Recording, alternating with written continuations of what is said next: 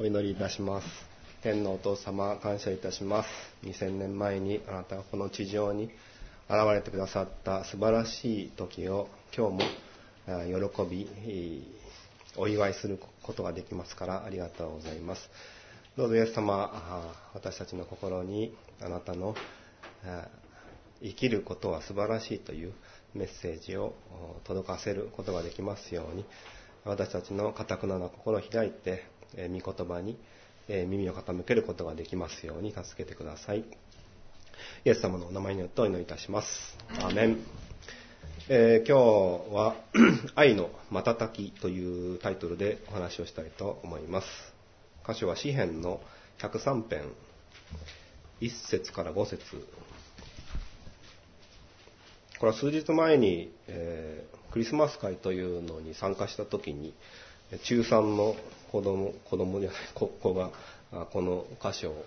えー、証の中で触れていたので、まあ、素晴らしい証だなと思って私も語りたいなと思わされて、えー、この歌詞を選びました。詩篇103編1から5節。我が魂よ主を褒めたたえよ。私のうちにあるすべてのものよ聖なる皆を褒めたたえよ。我が魂を主を褒めたたえよ。主がよくしてくださったことを何一つ忘れるな。主はあなたのすべての咎を許し、あなたのすべての病を癒し、あなたの命をあなたから穴からあがなわれる。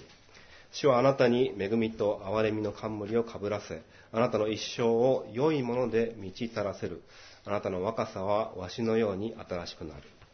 というところから、愛の瞬きというタイトルのお話をしたいと思います。クリスマスが綺麗に飾られていますね。美しい光が街中に溢れています。キラキラ明るい光に心も楽しくなってきます。ただそのきらめきも自分の心をいつも満たしてくれるものかというとちょっと違うかもしれません。キラキラ街の光をそのまま美しいなと受け止められるかどうかは私たちの心のありようにかかっていることが多いのではないでしょうか。素敵な言葉やメッセージもあんまりキラキラしすぎると逆に嫌な気持ちになりかねません。こんなキラキラしなくてもいいだろう。派手すぎるんじゃないか。キラキラというよりギラギラ。女性とクリスマスに過ごしたい男の目つきがギラギラ怪しく光っている。お祭り気分に乗じて詐欺やらホストたちも夜の街を派手に動き回ってそうです。闇バイトやテロのような凶悪事件が起きるのはどうしても満たされない心が叫んでいるためです。そんな満たされない人たちのために救い主がお生まれになったのがクリスマスです。このクリスマスこそ私たちの心に光を投げかける神様の光です。ですから、イエス様というのは人間と同じ方法で生まれてはいません。マリアとヨセフとは結婚する前に、マリアが処女の時に妊娠をしました。見つかいがそのメッセージを送った途端に神様の霊が救い主の命をマリアの身に宿したのです。神様が天と地を作られた時と同じような創造の見業です。私たち一人一人が母の体内に命を始めることができたのも、この神様の計画によるものです。その神様の手が飲まされた時に命が形作られ、細胞が順調に分裂していきました。命が始まるというのは喜びであって、喜びの輪がそこから広がっていきます。望まれた家庭に望まれた命が訪れるということは、創造主を褒めたたえる良い機会になります。一節、我が魂を主を褒めたたえよ。私のうちにあるすべてのものよ、主を褒めたたえよ。聖なる皆を褒めたたえよ。神様のご計画が進んでいくということは、喜びの訪れが広がっていくということでもあります。ここにいるお一人お一人は、神様に喜びを捧げるに値する素晴らしい命を生きているのであって、そこにネガティブな要素は一つもあってはなりません。しかし、そこにネガティブを生み出そうとするのが人間の罪の性質です。罪というのは犯罪とか懲役に服すべきものを聖書では言ってはいません。嘘をつくことや裏切ること、親を馬鹿にすることや結婚や友情関係を汚すことなどを罪と呼んでいます。自分をネガティブに染める根っことなってきます。そこから嘘や馬鹿にすることなどが日常に広がっていくと、魂を傷つけるという結果をもたらします。罪があるままで命が尽きるなら天国に行くことはできませんし、そのことは神様を最も悲しませることです。数日前に私は1月から新しく老人ホームで働くんですけれども、そこに慰問する一団があるということで、ぜひ見に来てくださいと呼ばれました。どのような会が開かれるのかなと楽しみに向かいました。中高生の17人が修学旅行の一環として老人ホームで慰問のクリスマス会を開くというのです。修学旅行が慰問の旅というので、聞くだけでワクワクしてきます。これが本当の学びのための旅行なんだなというふうに思いました。もう日本中の修学旅行は慰問旅行になったらいいのにとも思いました。クリスマスツリーを飾り付け、楽器や歌でクリスマスの本当の意味を伝えてくれました。二人の若者が前に出ました。一人が話し始めました。彼は中学3年生なのですが、小学校3年生の時に不安症にかかって学校に行けなくなりました。と話し始めました。しっかりとした語り口でした。その後、祖父の通う老人ホームに併設された小学校に通えない子供たちを受け入れるフリースクールがあるというので、そこに行ってイエス様に出会いました。2年の月日が経ってから多くのクリスチャンと出会い、いろんな角度で自分は愛されてるんだなという体験をした彼は学校にちゃんと行けるようになりました。神様が自分を愛してくださっていることが分かったからだということでした。小学3年生で学校に行っても生きている喜びがなくなってしまうというのはどういうことなのでしょうか？学校というのは愛を教えるところではないのでしょうか？生きているだけでは足りないということを教わるところなのでしょうか？彼は本物の愛に出会い自分を立て直すことができました。自分には罪があること。それはネガティブな思いを生み出して生きているだけではいけないという責め立てる思いに変わっていったのですその学校は嘘をつくことをとても厳しく扱うとのことでした定額や退学の対象にもなりうるというのですでも失敗はいくらでも許すということでした。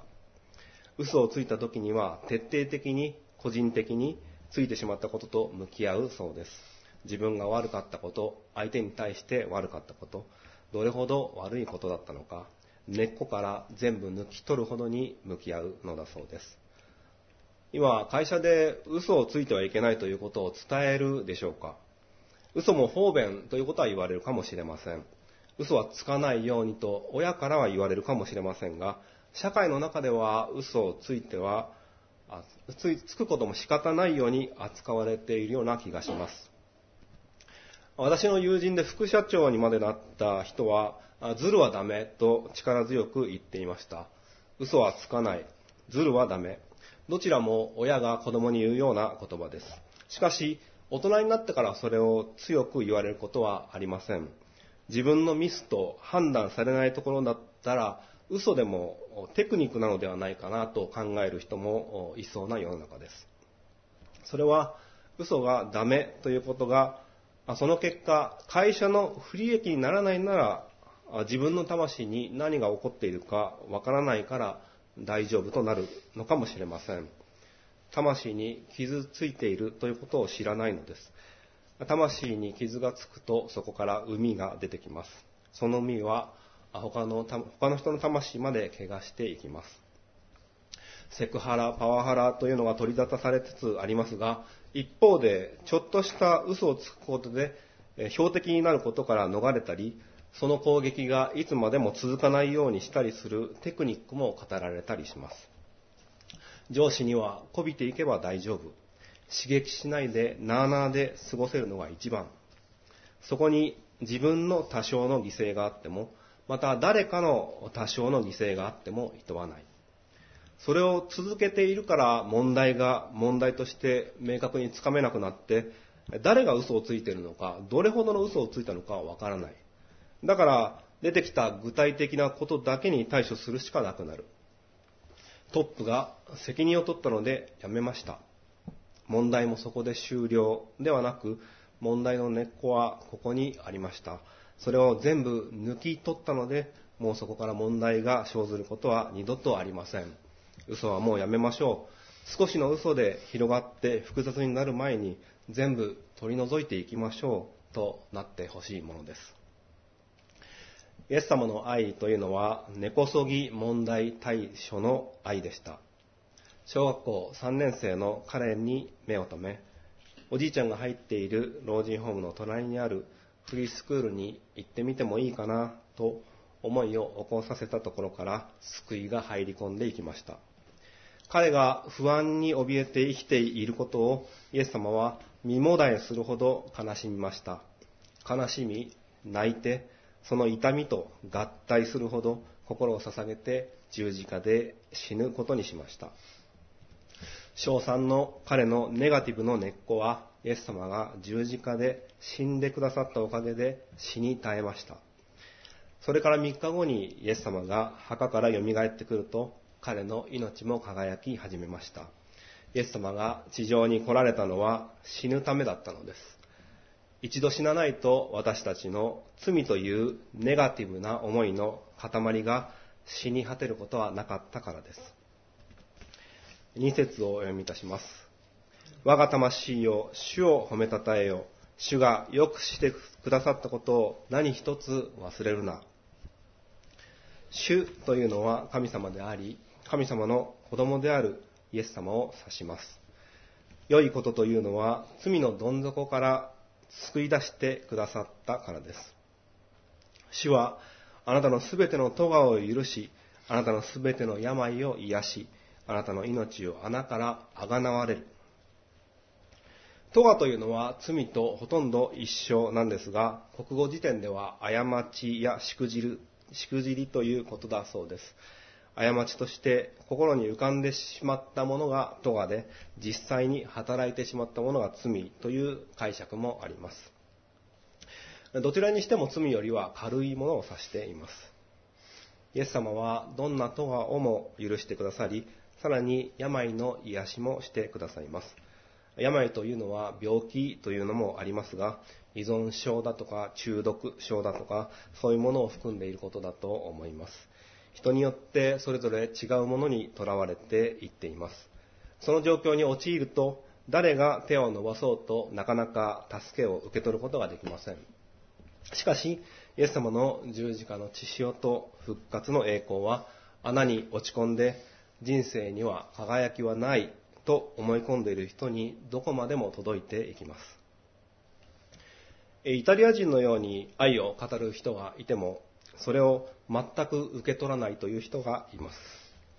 愛する人に愛してるよと言われても、素敵な言葉として心に受け取れないという種類の人もいます。行動が伴っていないと愛を感じないということもあるでしょう。恋愛関係の時の愛しているという言葉はとても純粋で率直なものです。婚約関係でも愛しているが力を発揮し永遠に続くといいのにと理想的な二人を思い描くのに重要な助けとなりました。私もそこまでは積極的にではありませんが、需要を感じつつ供給を頻繁にしていたように思います。まあ、たまにあちらからの需要を感じなくても素敵だね、大好きだよとあらゆる表現を駆使していたこともあったかもしれません。しかし結婚をすると少し変わってきます。生活する力が必要となってきます。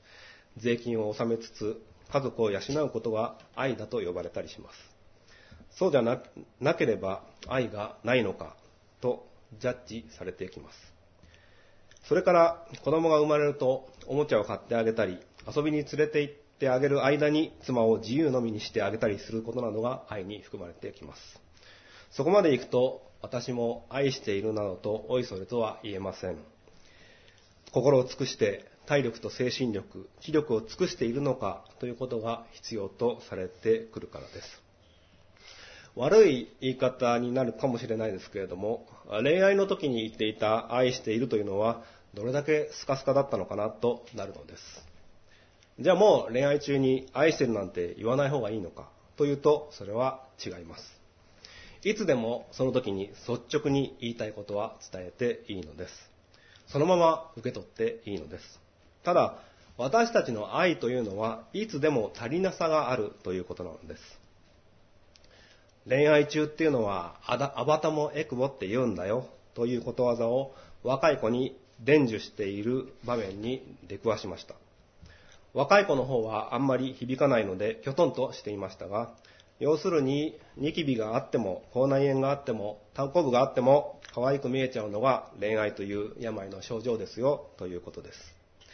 その恋愛の最中にあって、相手の顔と声と姿しか目に入らないうちは、その口からどんな言葉が飛び出しても、ただ喜んだらいいのです。そのうち、その言葉だけでは足りないと思うだろうけど、今しか楽しめないアミューズメントとしてその言葉を素直に喜んだらいいのです。鮮度の良い言葉を楽しめる時期があるのです。イエス様の愛というのはそのような愛も含まれています。ただ、イエス様が命を懸けてあなたを愛そうというなら、命を投げ出すことができますが、私たちにはそこまでの愛はないのです。イスラエルという国がイエス様の生まれ故郷ですから、今は戦地です。今、イスラエルと敵対するハマスに対しても、イスラエルがどのようなテロ攻撃を受けたとしても、その愛をハマスにもイスラエルにも示すことができるのがイエス様です。ですから、結婚して子供がいて、子供のためなら苦しみを代わってあげてもいいな、なんて寝顔を見ながらにんまりしているのとは覚悟は違います。そして、君のことを愛しているよと結婚前に言っている言葉とも種類と重みが違います。ですから、それは、その愛しているっていうのは、イエス様の愛で愛してくれてるの？などと疑うことなく、ありがとう、嬉しいと喜んで受け取っていいのです。私も実は喜んで受け取るのが下手な人間です。何かをしてあげてありがとうと感謝されても、そうですかね。そこまでの働きでしたかね。感謝される筋合いなどありますかね。などと疑ってしまいます。お金を受け取るときはさっと手が出てすんなり受け取ることができるんですが、それらの素敵な褒め言葉を受け取れないのは自分がまず疑ってるからです。そこまでの価値はない。そこまでできた人間ではない。素晴らしい人間のはずがない。それらが先に出てくるので、すんなりと相手の喜びが心の中に入りづらい。入ってもすぐに落ちていってしまう。剥がれ落ちてしまう。と言っても、私よりもすぐに剥がれ落ちていく人も多々見てきたので、それを見て、あまあ、私の方が褒められるのはうまいななんて感じることもあるのですが、その受け取り方というのは、幼少期に愛されなかったとか、褒められなかったという体験がある人は、いつまでもそのように受け取るのが下手ということがあるそうです。しかし、神様はあなたを褒めています。じっくり、愛対して褒めています。あなたは高価です。価値がある。あなたは尊い。あなたを形作られたお方はそのようにおっしゃられました。あなたを母の体内で形作られた時に非常にいいと身震いするほどでした。何かの働きをしなくても何も手につかなくてもあなたを大事に思っている。いつも大切で抱きしめたいと思っておられます。その価値観からずれていくのが罪の性質と呼ばれるものです。ですから、罪があって、いつまでも罪にしがみついていると、私は無様で醜い、人前に出るべきものではなく、能力もなく、引っ込んでいた方がいい。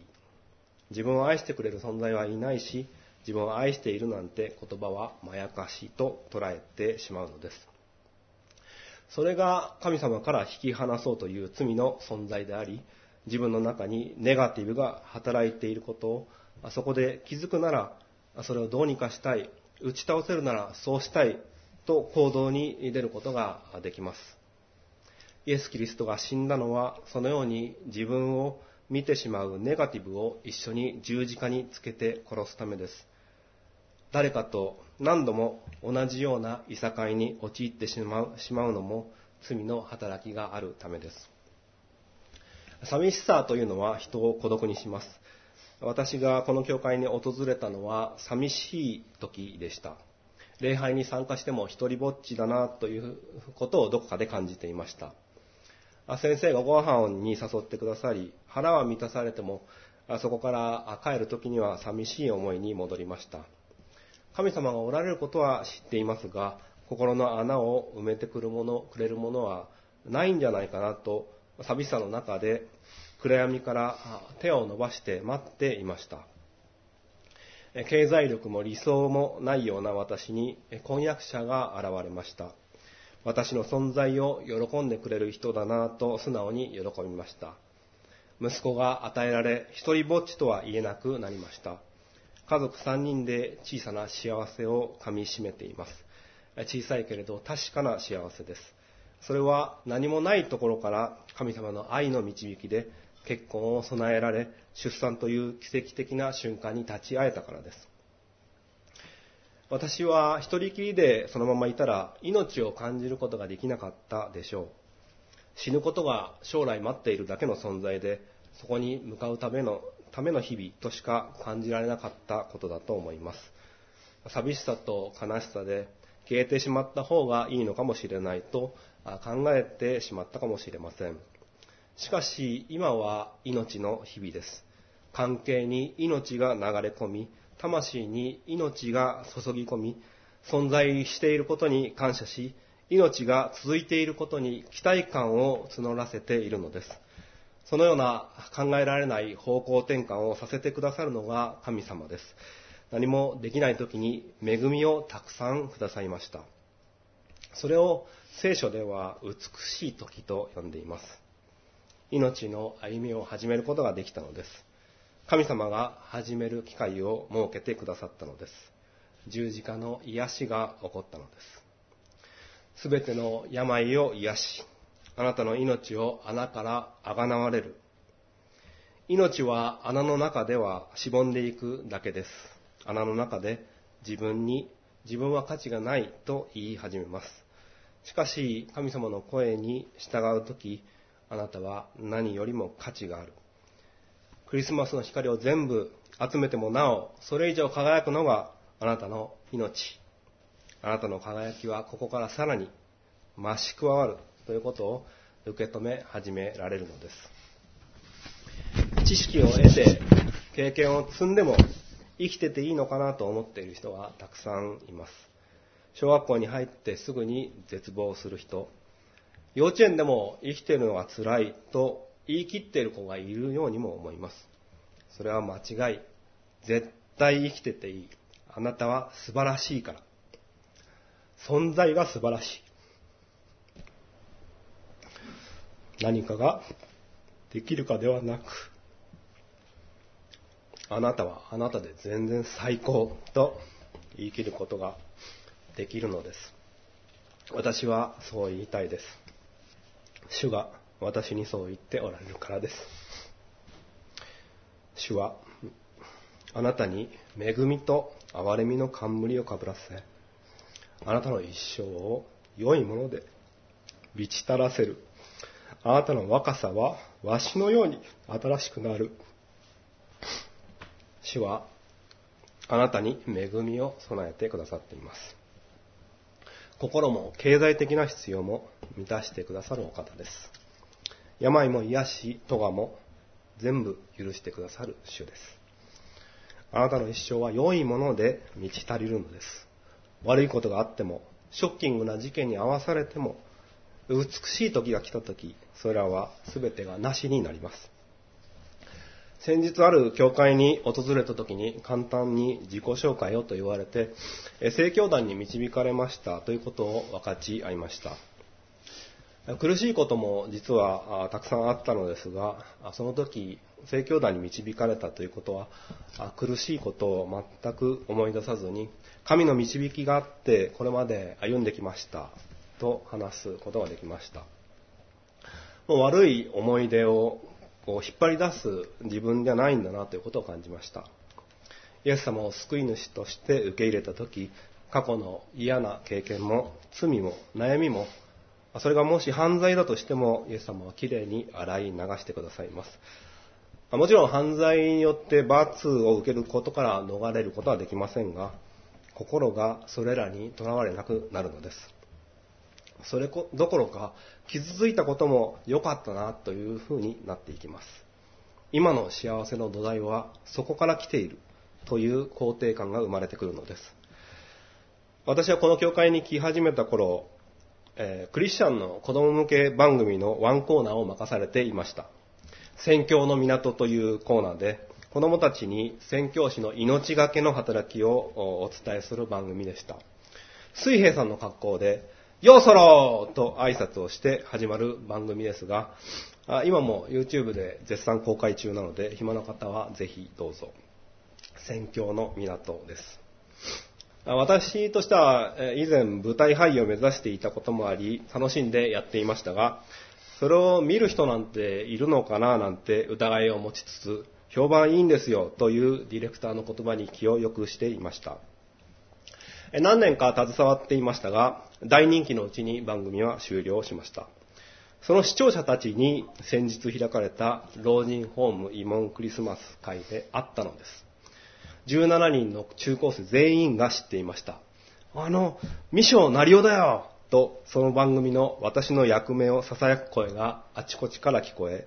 ミショナリを見てましたとわざわざ声をかけてくれる子もいました。その選挙チームの演奏を聞くというのは不思議な体験でした。選挙チームの力になったのかなと手応えを感じました。ある子はナレーションなんですが、緊張で頭が真っ白になってしまうんですよと言ってきたので、わかるわかる。ゆっくり話したらいいからねと、ちょっとアドバイス的なことを言うと、終わってからどうでしたと聞いてきて、その後連絡先も交換しました。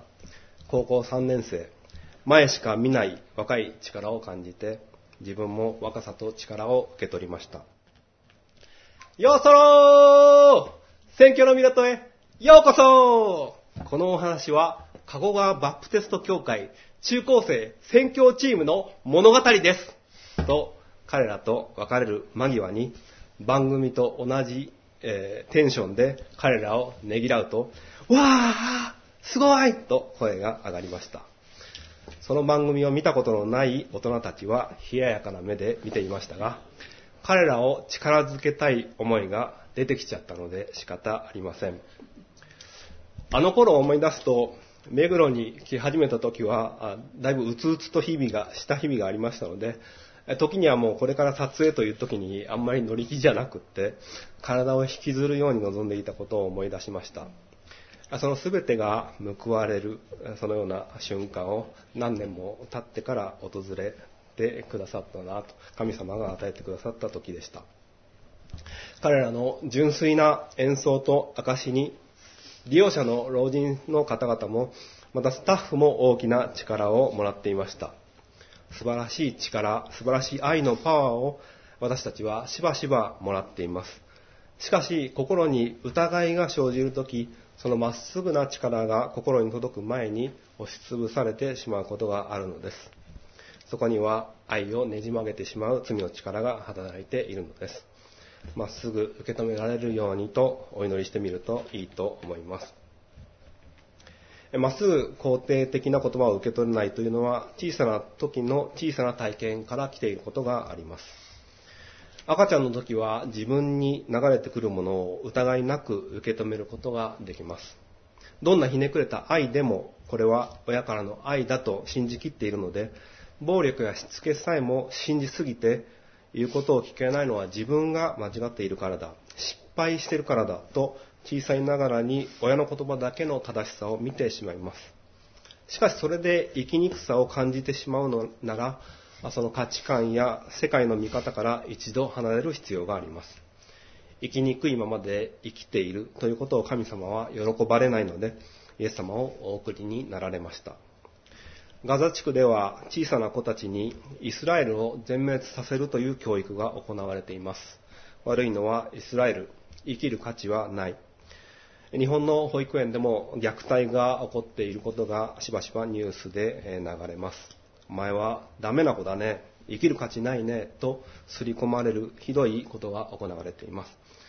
しかし、そこにも美しい時が必ず訪れます。あなたにもイエス様が訪れるという美しい時が来ると、神様の恵みと憐れみで、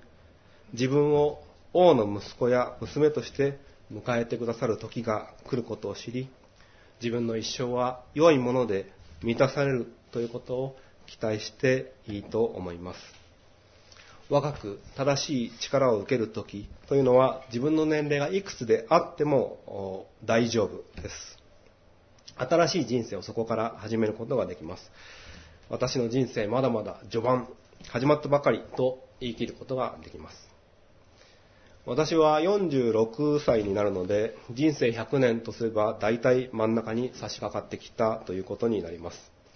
老人ホームでの働きと牧師の二足のわらじで来年1月からやっていくには、体力も知力も充実しているとは言えないのではという声が上がらないとは言えないでしょう。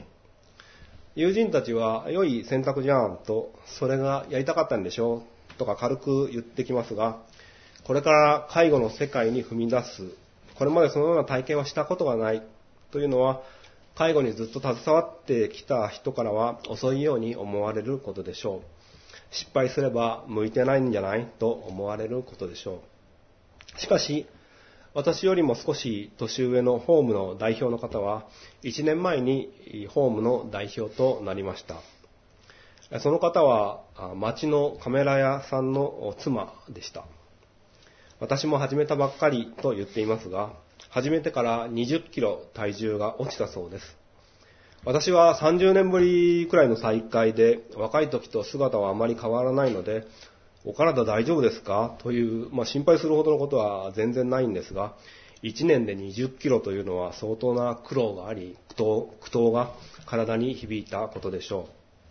う。しかし、今会っていて、その大変さを感じることはありません。見ているのは、見ていて感じるのは若さです。これからを見据えて歩む希望に満ちた姿です。ですから私も全く新しい分野に素人同然で踏み出すことに躊躇がありません。ネガティブな感情は内側からも聞こえてきますが、いつまでも私の前進を邪魔することはありません。私たちには自由があります。それは人生の、人生自体を悲しいものだと思い込んでしまう自由も含まれています。そこに誘い込んでいくのは罪であって、あなたの本来の人生の恵みを邪魔するものです。しかし、2023年前のクリスマスにイエス様はイスラエルに生まれました。それは全ての人たちの息苦しさをなしにするため十字架にかかられるためでした。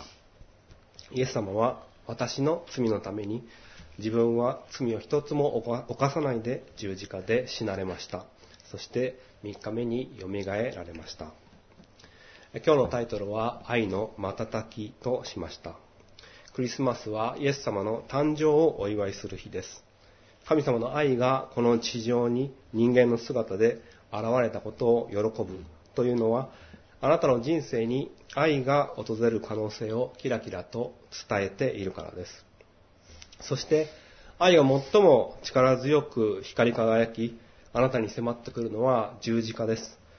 この十字架の前に自分の生きづらさや自分の悪いことを差し出して嘘をついているところやズルをしてしまうのはやめられない自分をさらけ出して素直に愛をくださいと声を上げるとき神様はあなたを憐れんでくださいます。またそんなことはなく自分は幸せで満たされていて何の不足もないと思えるが周りの誰かの存在を否定したくなったりあいつだけはどうしても許せないなというのがあったりする人も神様のそばに近づくといいでしょう。あなたの一生は良いもので満たされます。これは神様の約束です。あなたがどんな年齢であっても、あなたの若さはわしのように新しくなり、あなたは聖なる霊の力によって高く舞い上がっていくことができます。素晴らしい、きらめきに満ちた人生があなたを待っています。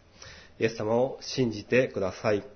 イエス様の十字架と、十字架の死と復活を見上げて、自分のこととして受け止めていきましょう。今がその時です。愛があなたに訪れようとしています。お祈りします。天皇お父様、感謝いたします。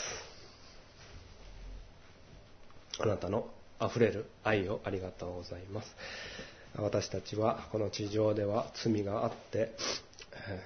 ずる賢い生き方しか選べないようになってしまいがちですけれども、どうかあなたに触れさせてください。あなたの愛に目が向くように私たちに働きかけてください。私たちは心の底では、魂では愛を叫び求めています。自分自身をどんな状態でも抱き留めてくださる方を求めています。どうぞしよ。あなたの愛にしっかり抱き留めてもらうことができますように、自分を全て差し出すことができますように、私たちの心を柔らかく変えてくださいますようにお願いいたします。クリスマスをありがとうございます。イエス様を感謝いたします。愛する主イエスキリストの皆によってお祈りいたします。アーメン